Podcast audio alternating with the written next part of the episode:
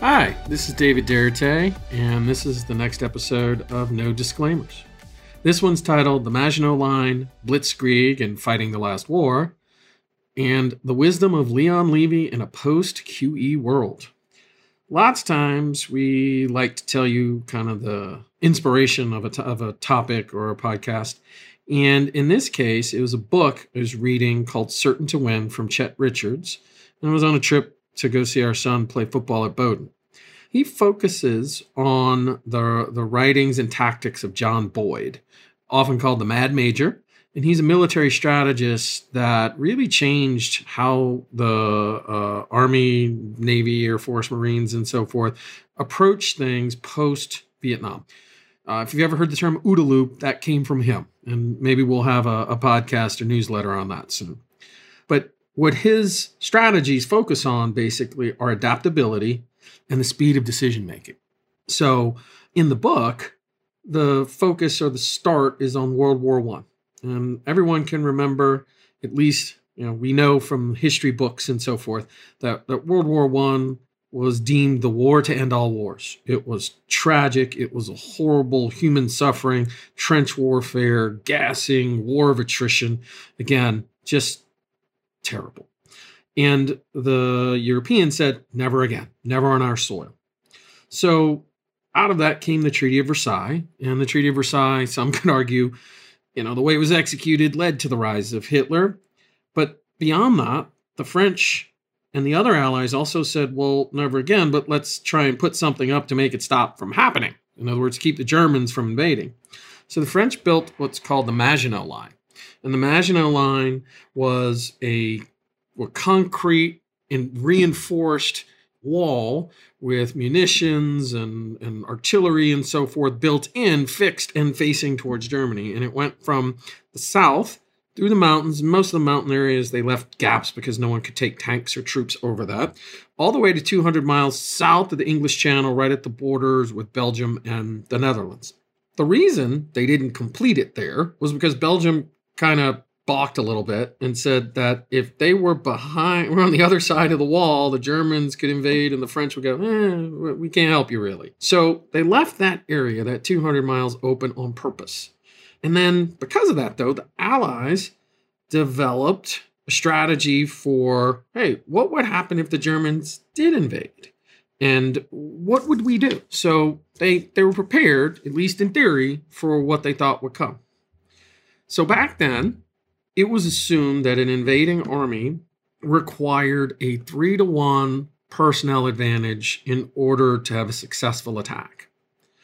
The Allies had a plan prepared, and the Germans basically had about the same amount of troops and material, and some could argue that their material, the tanks in, in particular, were substandard compared to the Allies. So, for the most part, Allies probably felt pretty good. And the major question becomes well, well, how did the Germans actually end up winning? And the short answer is blitzkrieg, right? Blitzkrieg was a change in tactics and strategy. And basically, the Germans moved too quickly for the Allies' decision making chain of command. And when we look at that, again, with all of these things going from how could the French and British lose? And the, the more descriptive answer is, in fact, that the game changed. They were fighting the last war. The principles of Blitzkrieg were to attack the enemy's ability to make effective decisions under conditions of danger, fear, and uncertainty while functioning well under the same conditions. The Allies were routed because their timing was far too slow to catch up with the changing situation on the ground.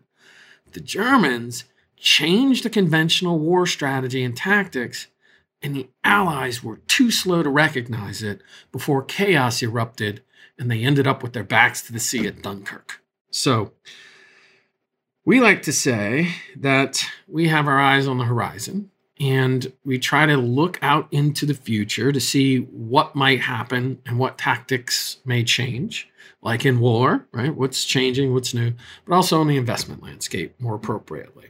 Leon Levy and the wisdom of the ages. Leon Levy was a legendary value investor. He was one of the founding partners of Oppenheimer Funds. I ran across this note I think it's a forward to one of his books.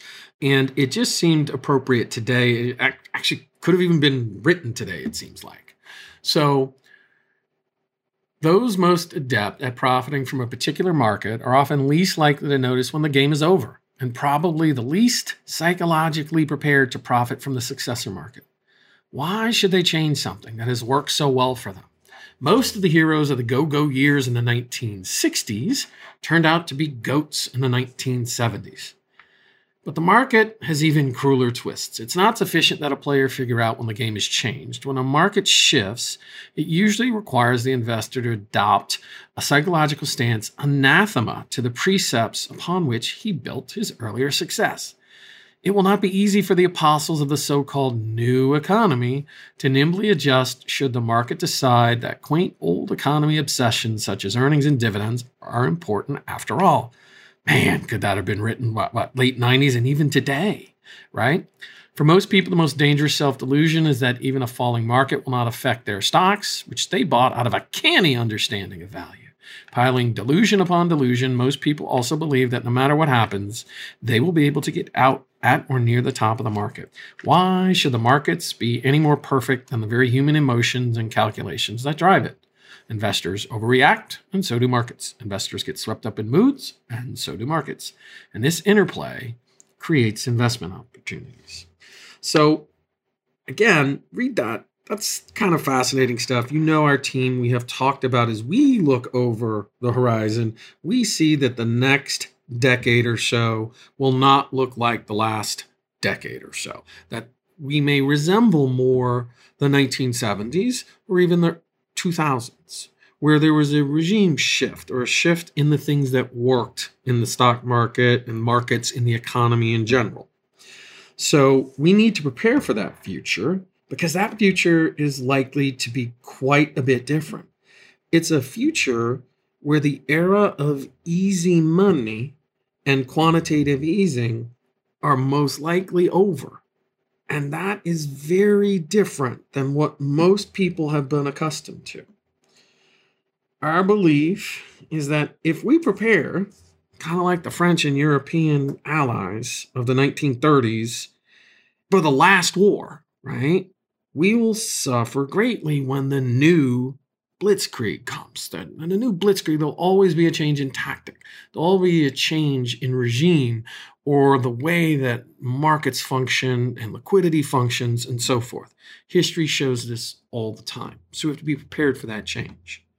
So this about wraps up this latest edition. Thanks for listening. Be on the lookout for some longer form notes, one with Kim Penzone and Kathy Quinn.